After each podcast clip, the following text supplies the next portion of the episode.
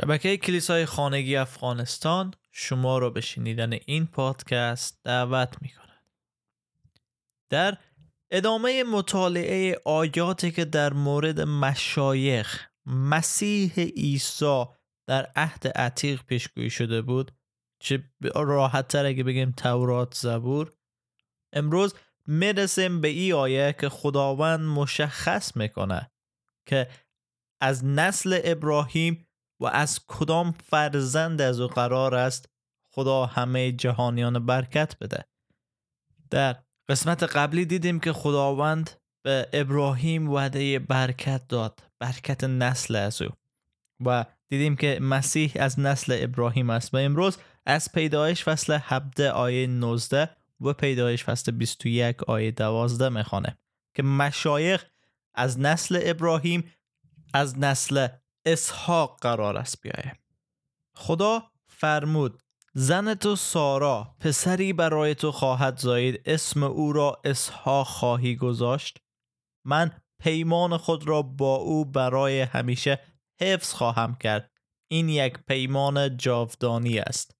اما خدا به ابراهیم فرمود درباره پسر و کنیزت هاجر نگران نباش. هرچه سارا به تو می‌گوید انجام بده. زیرا نسلی که من به تو وعده دادم از طریق اسحاق خواهد آمد. و اگر ما بریم به انجیل لوقا می‌تونیم تحقق این پیشگویی را در عیسی مسیح نیز ببینیم که در انجیل لوقا زمانی که لوقا شجر نامه مسیح برای ما میده که از آیه 23 به بعد شروع میشه در آیه 34 می‌رسیم که پسر یعقوب پسر اسحاق پسر ابراهیم پسر تاره پسر ناهور.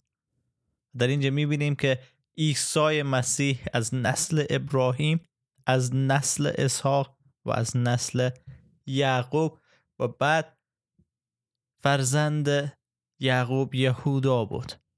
وعده خداوند برای برکت جاودانی همه ملت ها قرار بود از نسل ابراهیم از نسل یعقوب اتفاق بیفته و کسی که از نسل ابراهیم از نسل داوود و از نسل زن به دنیا آمد عیسی مسیح بود و خداوند همه آنچه که در عهد عتیق پیشگویی شده بود توسط انبیا را در شخص عیسی مسیح به کمال رسانید و ما فقط تا حالا پنج آیه رو بررسی کردیم و قرار است آیات بیشتری را بخوانیم بررسی کنیم و تحقق از او را در عهد جدید در عیسی مسیح ببینیم.